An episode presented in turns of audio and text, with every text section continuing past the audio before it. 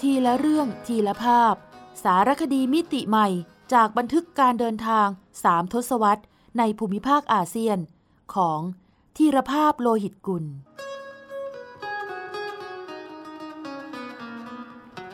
อ่านโดย สมปองดวงสวัย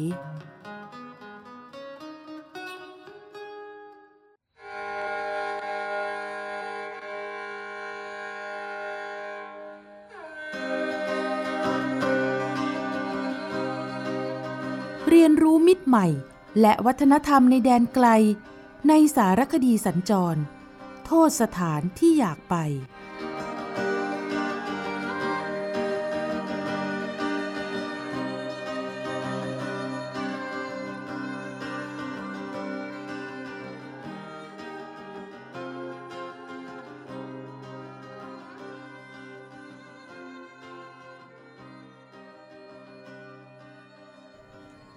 คำนำผู้เขียน หนังสือโทษสถานที่อยากไป ผู้คนแถบเอเชียกลางอย่างชาวอุซเบก มีธรรมเนียมทำขนมปังแผ่นกลมโต เกือบเท่าถาด เรียกว่านอนสำหรับรับประทานในชีวิตประจำวัน แทนที่จะตักข้าวเข้าปากอย่างชาวอุสาคเน พวกเขาจึงต้องฉีกขนมปังกันวันละสามมื้อ ในพิธีแต่งงานของชาวอุซเบก จึงมีขั้นตอนสำคัญคือ ครอบครัวของเจ้าบ่าวเจ้าสาว จะต้องฉีกน้อนรับประทานร่วมกัน แทนความหมายว่า จะเป็นทองแผ่นเดียวกัน เพราะถือว่ามีแต่คนที่สนิทกันเป็นเพื่อนกัน หรือเป็นครอบครัวเดียวกันเท่านั้น จึงจะฉีกขนมปังแผ่นเดียวกันกิน ถ้าคิดแบบชาวอุตสาคเน ซึ่งปกติกินข้าว การฉีก ย่อมไม่ใช่กิจกรรมอันเป็นสิริมงคล ได้อาจทำให้ชีวิตคู่ฉีกขาดไม่ราบรื่น กระทั่งอย่าร้าง แต่ความคิดและธรรมเนียมปฏิบัติที่แตกต่างกัน จะไม่เป็นปัญหา จนนำไปสู่ความขัดแย้งแตกแยกเลย ถ้าเรามีความเข้าใจกัน ฉันใดโลกจะสันติสุข ปราศจากสงครามและความเกลียดชังกัน ถ้ามนุษยชาติเข้าใจกัน ยอมรับในความแตกต่างกันทางเชื้อชาติ ศาสนาวัฒนธรรมประเพณี สีผิว ฉันนั้น ฐานความคิดในการทำงานของผมจึงไม่ใช่การเขียนสารคดี เพื่อชักชวนคนอ่านไปเที่ยว เพราะหลายเรื่องที่เขียน หลายที่ที่ไป อาจไม่ใช่แหล่งท่องเที่ยว แต่ลึกๆในใจคือผมเขียนสารคดีสัญจรด้วยปรารถนาให้คนเข้าใจกัน ยอมรับความแตกต่างของกันและกัน ผมไม่ฝันไกลถึงขั้นจะเขียน เพื่อสร้างสันติภาพโลก แค่ผู้อ่านตระหนักว่าแท้ที่จริง ความแตกต่างคือสีสันและความรื่นรม เท่านี้ก็เป็นความสุขของคนเขียนหนังสือคนหนึ่งแล้ว และอาจเป็นเพราะผมทำงานด้วยฐานคิดนี้ อย่างต่อเนื่อง จึงมีหน่วยงานหลายแห่งมองเห็น ให้เกียรติชักชวนผมร่วมเดินทางไปสำรวจ และแลกเปลี่ยนวัฒนธรรมในหลายประเทศ โดยเฉพาะช่วงปีพศ 2548 ถึงพศ 2551 ผมได้รับโอกาสเดินทางไปเยี่ยมเยือนเพื่อนบ้าน ในภูมิภาคเอเชียใต้ และเอเชียกลางหลายครั้ง ซึ่งถือว่าเข้าทาง เพราะเป็นประเทศที่ผมใฝ่ฝันจะได้ไปรู้จัก ด้วยเหตุที่เป็นประเทศเพื่อนบ้านที่คนไทยรู้จักน้อย จนถึงไม่รู้จักเลย ดังนี้ วันที่ 1 ถึง 3 มีนาคม พศ 2548 ร่วมเดินทางกับคณะผู้บริหารสายการบิน บางกอกแอร์เวย์สนำโดยท่านผู้อำนวยการใหญ่ ในแพทย์ประเสริฐ ประสาททองโอสถ ไปสำรวจรัฐอัสสัมของอินเดีย วันที่ 28 มีนาคม ถึงวันที่ 3 เมษายน พศ 2548 ร่วมงานเทศกาลคันธาระ ณ ปากีสถาน จัดโดยกระทรวงการท่องเที่ยวปากีสถาน ร่วมกับปากีสถาน Airlines เชิญนักโบราณคดีและสื่อมวลชน จากประเทศพุทธศาสนาคือจีน ญี่ปุ่น เกาหลี ศรีลังกา ไทย เนปาล และประเทศผู้สนับสนุน การขุดค้นทางโบราณคดีสมัยคันธาระ คืออังกฤษและอิตาลี รวมกว่า 100 ชีวิต ในส่วนประเทศไทยได้รับการประสานงานอย่างดียิ่ง จากสถานเอกอัครราชทูตไทย ประจำกรุงอิสลามบัดในขณะนั้นมีท่านพิษณุจันวิทัน ดำรงตำแหน่งเอกอัครราชทูต วันที่ 3 ถึงวันที่ 10 กันยายน พศ 2548 ร่วมเดินทางไปสำรวจและแลกเปลี่ยนวัฒนธรรมที่เนปาลและภูตาน ตามโครงการทำความรู้จักกับประเทศสมาชิกใหม่ของบิมสเทกบิมสเทกคือความริเริ่มแห่งอ่าวเบงกอลสำหรับความร่วมมือ หลากหลายสาขาทางวิชาการและเศรษฐกิจ ภาษาอังกฤษใช้ว่า Bay of Bengal Initiative for Multisectoral Technical and Economic Cooperation เป็นกรอบความร่วมมือระหว่าง 7 ประเทศ ในภูมิภาคอ่าวเบงกอล คือ บังกลาเทศ ภูตาน อินเดีย พม่า เนปาลศรีลังกา และไทย จัดโดยกรมเศรษฐกิจระหว่างประเทศกระทรวงการต่างประเทศ ภายใต้การนำของ ดรถากูลพาณิชย์ รองปลัดกระทรวงตำแหน่งในขณะนั้น ได้นำคณะผู้แทนไทยประกอบด้วยเจ้าหน้าที่กระทรวงการต่างประเทศ กระทรวงวัฒนธรรม กระทรวงการท่องเที่ยวและการกีฬา และผู้เชี่ยวชาญด้านศาสนา ศิลปะ วัฒนธรรม สื่อมวลชน จำนวน 28 คนไปเยือน วันที่ 9 ถึงวันที่ 18 เมษายน พศ 2549 ร่วมเดินทางกับบริษัท Global Holiday จำกัด นำคณะผู้สนใจการท่องเที่ยวทางวัฒนธรรม สำรวจรัฐสิกขิม ประเทศอินเดีย และร่วมงานเทศกาลกลางผ้าพระบทใหญ่ที่เมืองพาโร ประเทศภูตาน วันที่ 25 ถึงวันที่ 29 สิงหาคม พศ 2549 ร่วมเดินทางกับคณะนักวิชาการและผู้นำชุมชนท้องถิ่น ศึกษาดูงานเรื่อง ความสุขมวลรวมประชาชาติที่ภูตาน โดยมีศาสตราจารย์ภัยบูลวัฒนสิริธรรม ประธานศูนย์คุณธรรมเป็นหัวหน้าคณะ วันที่ 21 ถึงวันที่ 27 กรกฎาคม พศ 2551 ร่วมคณะโฟกัสกรุ๊ปโดยกลุ่มงานเอเชียกลาง กองเอเชียใต้ กรมเอเชียใต้ ตะวันออกกลาง และแอฟริกา กระทรวงการต่างประเทศนำคณะนักการทูต ผู้แทนสำนักงานคณะกรรมการ ส่งเสริมการลงทุน สภาหอการค้า สภาอุตสาหกรรม และสื่อมวลชน ไปเยือนอุซเบกิสถานและคาซัคสถาน เพื่อกระชับความสัมพันธ์ด้านเศรษฐกิจ การค้า การลงทุน และส่งเสริมความร่วมมือด้านวัฒนธรรม การท่องเที่ยว โดยมีท่านจริวัตรสันตบุตร รองปลัดกระทรวงการต่างประเทศ ซึ่งเป็นตำแหน่งในขณะนั้นเป็นหัวหน้าคณะ นอกจากนั้นผมยังมีโอกาสเดินทางในฐานะ วิทยากรนำชมนำคณะผู้สนใจการท่องเที่ยววัฒนธรรม ไปภูตานอีกหลายครั้ง ในช่วงปีพศ 2549 ถึงพศ 2552 โดยการเดินทางไปกับหน่วยงานต่างๆ ดังกล่าว แต่ละครั้งได้เก็บภาพและข้อมูลประเทศนั้นๆ มาผนวกกับการค้นคว้าเอกสารอ้างอิงเพิ่มเติม เขียนเป็นบทความสารคดี ตีพิมพ์ในสื่อต่างๆ หลายฉบับอาทิ หนังสือพิมพ์คมชัดลึก นิตยสาร Travel Guide นิตยสาร Image นิตยสาร Mercedes ก่อนนำมาปรับปรุงข้อมูลให้ทันสมัย เพื่อรวมเล่มเป็นพ็อกเก็ตบุ๊กที่เราได้อ่านให้ท่านได้ฟังในขณะนี้ กลวิธีในการเขียนเป็นการประสานข้อมูล เชิงวิชาการภูมิศาสตร์ ประวัติศาสตร์ โบราณคดี ศิลปะวัฒนธรรม ชาติพันธุ์วิทยาเข้ากับอารมณ์ความรู้สึก ในระหว่างการเดินทางและทัศนพิจารณ์ต่อเรื่องราวต่างๆ ที่ผ่านพบ โดยสอดแทรกภาษาสำนวนเชิงวรรณกรรม เพื่อไม่ให้ข้อเขียนเคร่งขรึม เป็นวิชาการจนเกินไป ขณะเดียวกันก็ใส่ใจคัดสรรข้อมูล อันเป็นความสนใจใคร่รู้ ของผู้อ่านและผู้ฟังและของผมเอง เพื่อให้ผู้อ่านได้รับประโยชน์สำหรับผู้ที่ปรารถนาจะเดินทางไปกลุ่มประเทศนี้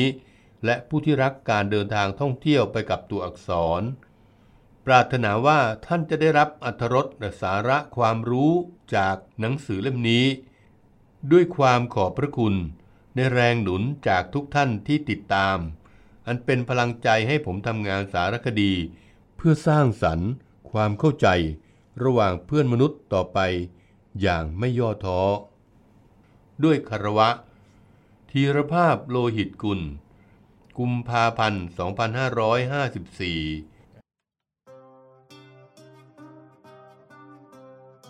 ขอขอบพระคุณ ศาสตราจารย์ไพบูลย์วัฒนสิริธรรม ประธานศูนย์คุณธรรม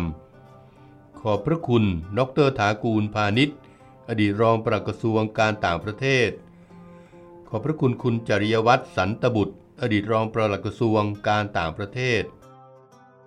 ขอบพระคุณคุณพิษณุจันวิทัน อธิบดีกรมเอเชียใต้ตะวันออกกลางและแอฟริกา ขอบพระคุณคุณวัฒนะคุณวงศ์อัครราชทูตที่ปรึกษา สถานเอกอัครราชทูตไทย ประจำกรุงมอสโก ขอบพระคุณคุณรัศมีจิตธรรมผู้อำนวยการส่วนงานเอเชียกลาง กรมเอเชียใต้ตะวันออกกลาง และแอฟริกา ขอบพระคุณคุณรพีพงษ์บรรจงศิลป์กองส่งเสริมเศรษฐสัมพันธ์และความร่วมมือ กรมเศรษฐกิจระหว่างประเทศ ขอขอบพระคุณอาจารย์พิสมัย จันทวิมลผู้เขียนภูตานบนเสน่ห์ในอ้อมกอดหิมาลัย ขอขอบคุณคุณนิรชาวงมาสา บริษัท Global Holiday จำกัด และขอขอบคุณ คุณปวีนาสิงห์บุรณา คุณชูเกียรติสิงห์บุรณา รายการโลก 360 องศา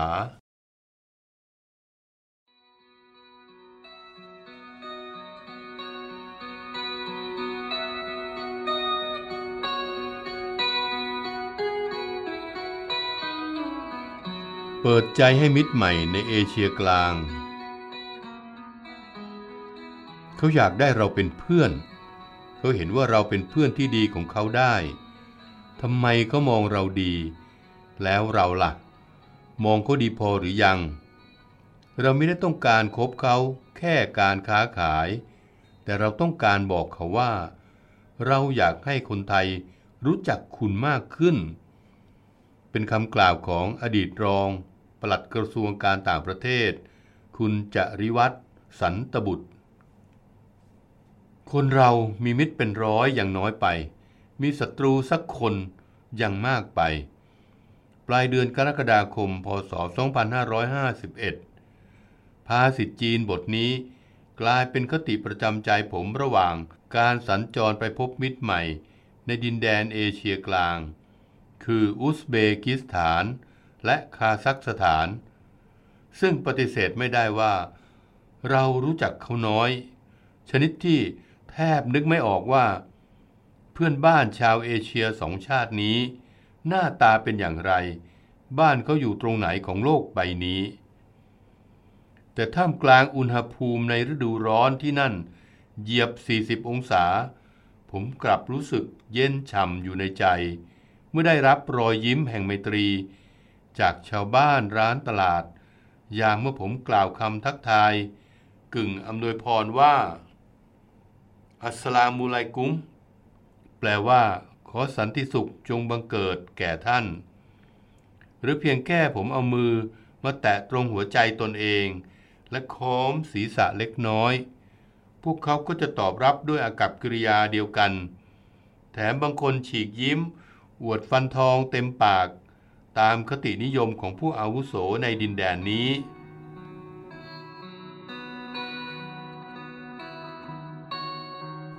ซึ่งผู้คนมักจะถามผมว่า เป็นชนชาติอะไร จาปองหรือเจแปน โน มาเลเซีย ผมตอบโนไต้หวัน หรือไต้หวัน ผมก็ยังยืนยันว่า no มักเป็นคำถามคำตอบแรก ๆ ที่ผมได้สนทนากับพวกเขา แต่ครั้นผมบอกชัดถ้อยชัดคำว่า ผมมาจากไทยแลนด์ ส่วนใหญ่จะร้อง โอ้ บางก๊อกคือกรุงเทพปะตายาคือพัทยา และบ่อยครั้งที่จะตามมาด้วย มวยไทย คือมวยไทย แต่ที่แปลกใจคือหลายคนจะตบท้ายว่า องบัก ซึ่งก็คือองค์บาก ทำให้ทราบว่าพัทยา คือทะเลในฝันของเพื่อนบ้านที่ไม่มีทางออกทะเล Landlock Country ส่วนมวยไทยเป็นกีฬายอดนิยม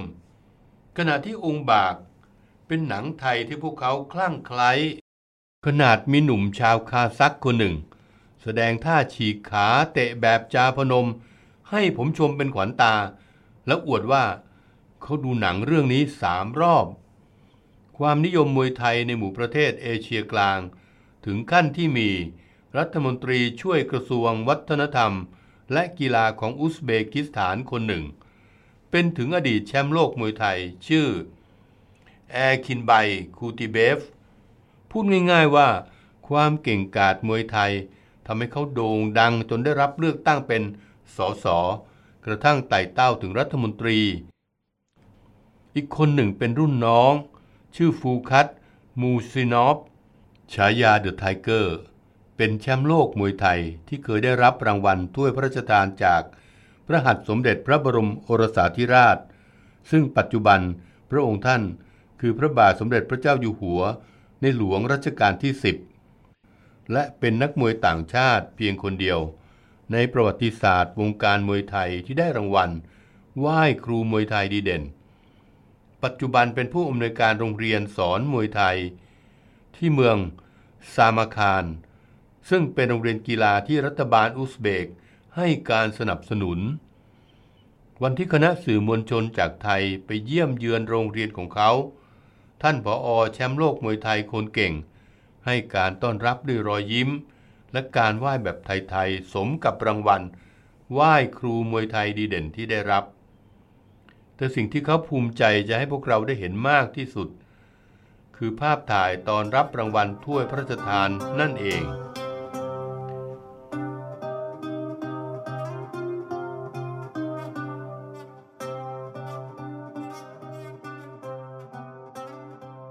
ผมได้สัมผัสบรรยากาศแห่งมิตรภาพอันอบอุ่นในแดนไกลเช่นนี้ ระหว่างการติดตามคณะโฟกัสกรุ๊ป ของกระทรวงการต่างประเทศ อันประกอบด้วยนักการทูต ผู้แทนจากสำนักงานคณะกรรมการส่งเสริมการลงทุน สภาหอการค้า สภาอุตสาหกรรม และสื่อมวลชนไปเยือน อุซเบกิสถาน และคาซัคสถาน เพื่อกระชับความสัมพันธ์ด้านเศรษฐกิจ การค้า การลงทุนและส่งเสริมความร่วมมือด้านวัฒนธรรม การท่องเที่ยว ระหว่างวันที่ 21 ถึง 27 กรกฎาคม พศ 2551 โดยท่านอธิบดีพิษณุจันวิทัน แห่งกรมเอเชียใต้ให้เกียรติชักชวนทีมงาน รายการโลก 360 องศา ทางสถานีโทรทัศน์กองทบกช่อง 5 กับผู้สื่อข่าวข่าวสด และผมติดตามคณะไปเก็บภาพและเรื่องราว นำมาเสนอให้คนไทยรู้จักเพื่อนใหม่แห่งภูมิภาค เอเชียกลางให้มากขึ้น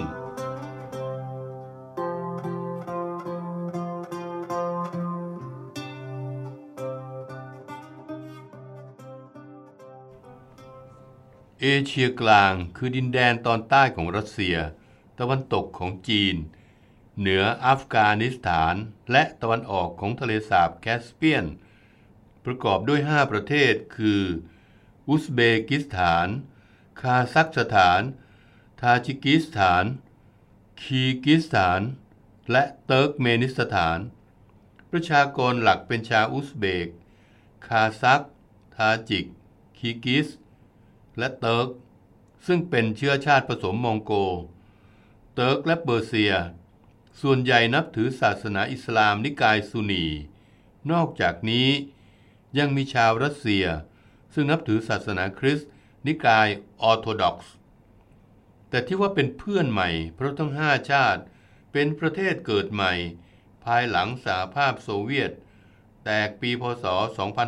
2534 เพิ่งได้ลิ้มลองรสชาติ หอมหวานของเอกราชและอิสรภาพ จึงรวมตัวกันเหนียวแน่นในนามเครือรัฐเอกราช หรือ CIS ซึ่งย่อมาจาก Commonwealth of Independent States มุ่งดำเนินนโยบายเป็นกลางทางการเมืองในเวทีโลก เช่นเดียวกับการเป็นมุสลิมสายกลาง ที่มีศรัทธาเหนียวแน่นแต่ไม่เข้มงวดในรูปแบบการดำเนินชีวิต เราจึงเห็นสตรีอุซเบกและคาซัก แต่งกายทันสมัยมากกว่า จะเห็นพวกเธอมีผ้าคลุมศีรษะ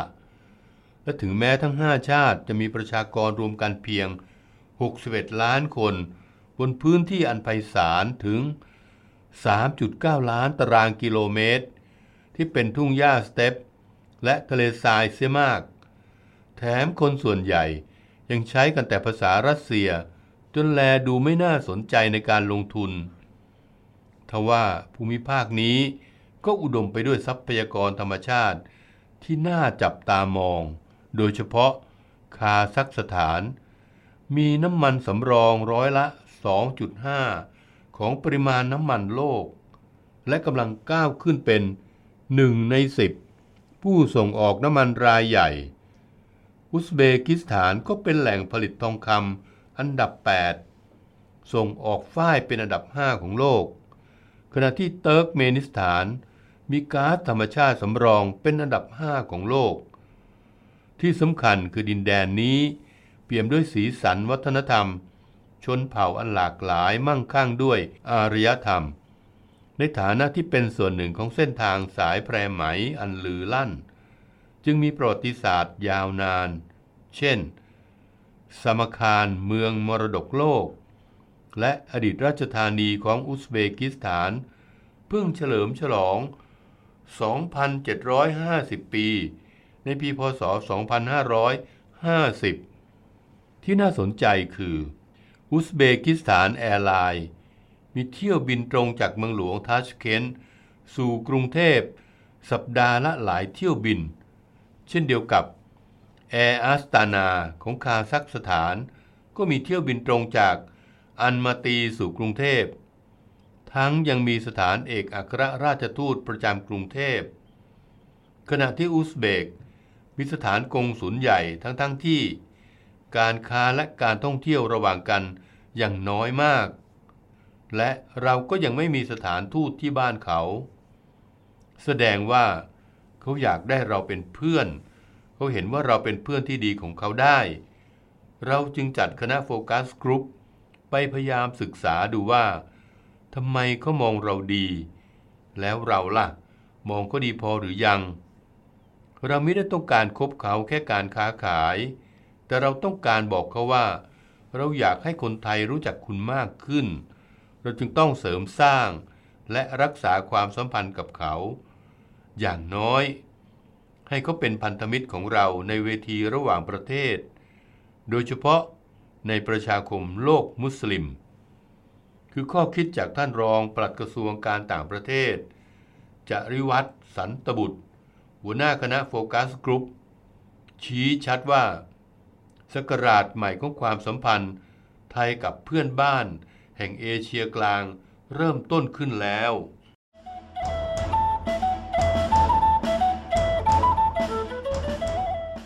ซอกแซกอาเซียน ทุกซอกทุกมุมของอาเซียนมีเรื่องราวที่ค้นหาได้ไม่รู้จบ โดยกิติมาพรจิตราธร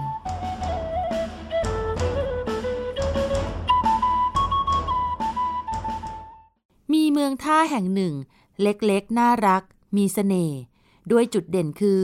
มีพระเจดีย์โดดเด่นเป็นสง่าอยู่กลางน้ำหน้าจุดบรรจบของแม่น้ำย่างกุ้งลำน้ำสาขาของอิราวดี กับแม่น้ำพะโคที่ไหลลงมาจากหงสาวดี คุณธีรภาพโลหิตกุล บันทึกภาพความทรงจำไว้ในตอน สิเรียม สาวพราวเสน่ห์ค่ะ ห่างจากย่างกุ้งไปทางรถไม่ถึงชั่วโมง ผมชอบพาใครๆ ไปเยือนเมืองเล็กๆ ที่น่ารัก ทั้งชื่อเมืองและพลเมือง นั่นคือสิเรียม เหมือนชื่อดาราพิธีกรสาวของไทย ซึ่งในความจริงก็เกี่ยวพันกันจริง ๆ ด้วย เพราะคุณสันติสเวตวิมลหรือแม่ช้อยนางรำนักชิม และนักหนังสือพิมพ์อาวุโส เคยมาทำข่าวที่เมืองนี้ แล้วประทับใจในชื่อเมืองสุดคลาสสิก จึงนำไปตั้งชื่อสำหรับใช้ในการแสดง ให้คุณแอนสิเรียมพักดีดำรงฤทธิ์เสน่ห์ของเมืองซีเรียมที่ไม่ควรพลาดด้วยประการทั้งปวง คือพระเจดีย์กลางน้ำหรือเยเลพยา ณจุดบรรจบของแม่น้ำย่างกุ้งลำน้ำสาขาของอิราวดี กับแม่น้ำพะโคที่ไหลลงมาจากหงสาวดี จึงโดดเด่นเป็นสง่ากลางสายทารา ที่สำคัญคืออย่างเชื่อกันว่า ในองค์พระเจดีย์มีพระเกศาธาตุหรือเส้นผมของพระพุทธเจ้าบรรจุอยู่ รวมทั้งยังประดิษฐานหลวงพ่อกลางน้ำพระพุทธรูปปางมารลวิชัยส่งเครื่องกษัตริย์ที่มีพุทธลักษณะงดงามเหลือเกิน โดยแกะสลักจากหยกหกชิ้น แล้วนำมาประกอบกัน มีตำนานเล่าขานว่าขหาบดีชาวมอญผู้สร้างพระเจดีย์องค์นี้ ได้ตั้งจิตอธิษฐานระหว่างการก่อสร้างว่า หากน้ำท่วม ก็ขออย่าท่วมองค์พระเจดีย์ถ้ามีคนมากราบไหว้จำนวนมากเพียงใด ก็ขอให้ไม่มีวันล้นเต็ม แม้ว่าพื้นที่ของพระเจดีย์จะมีสภาพเป็นเพียงเกาะเล็กๆ กลางแม่น้ำกว้างใหญ่เท่านั้น เล่าขานอีกว่า ในเทศกาลออกพรรษา ซึ่งเป็นงานบุญประจำปีของวัดพระเจดีย์กลางน้ำทุกๆปี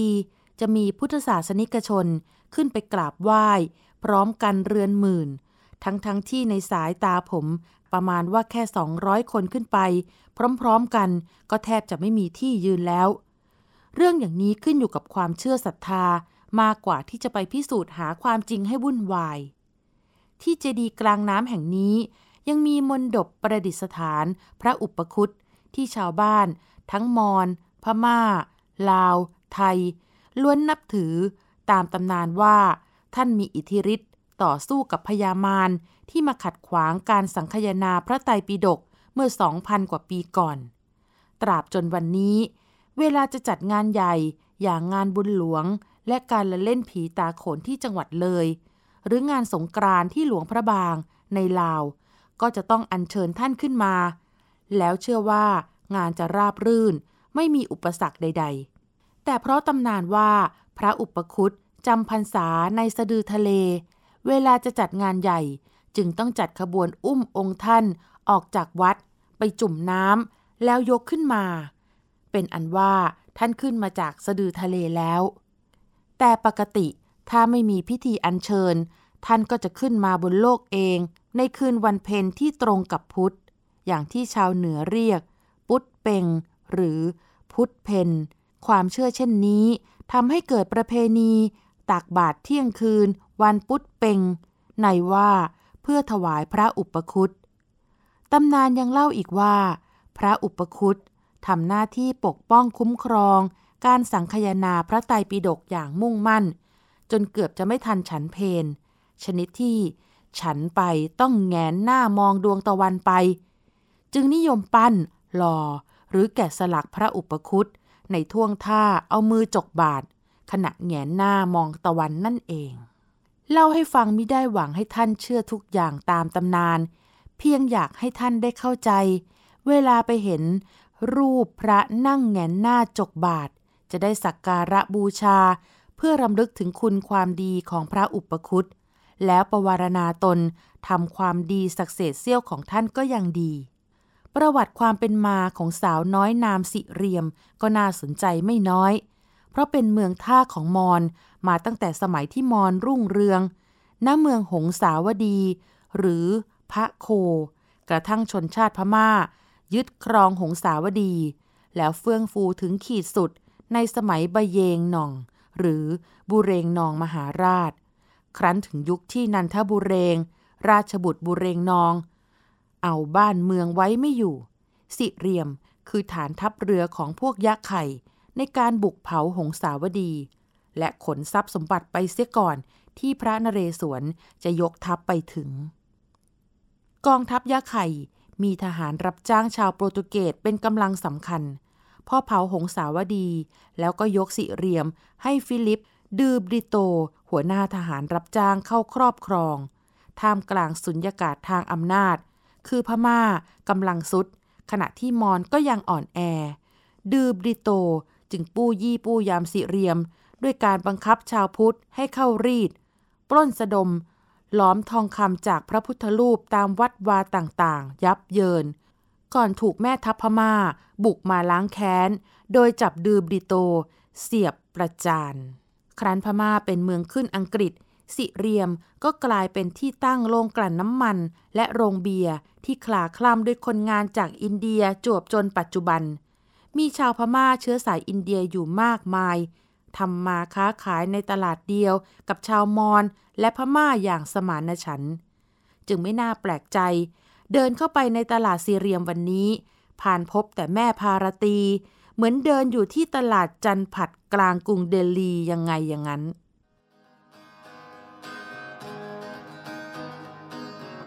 ทีละเรื่องทีละภาพ สารคดีมิติใหม่จากบันทึกการเดินทางสามทศวรรษ ในภูมิภาคอาเซียน ของธีรภาพโลหิตกุล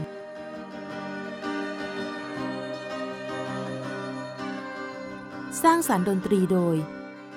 นิพนธ์เรียบเรียง และสิบประกรณ์พันธุวงศ์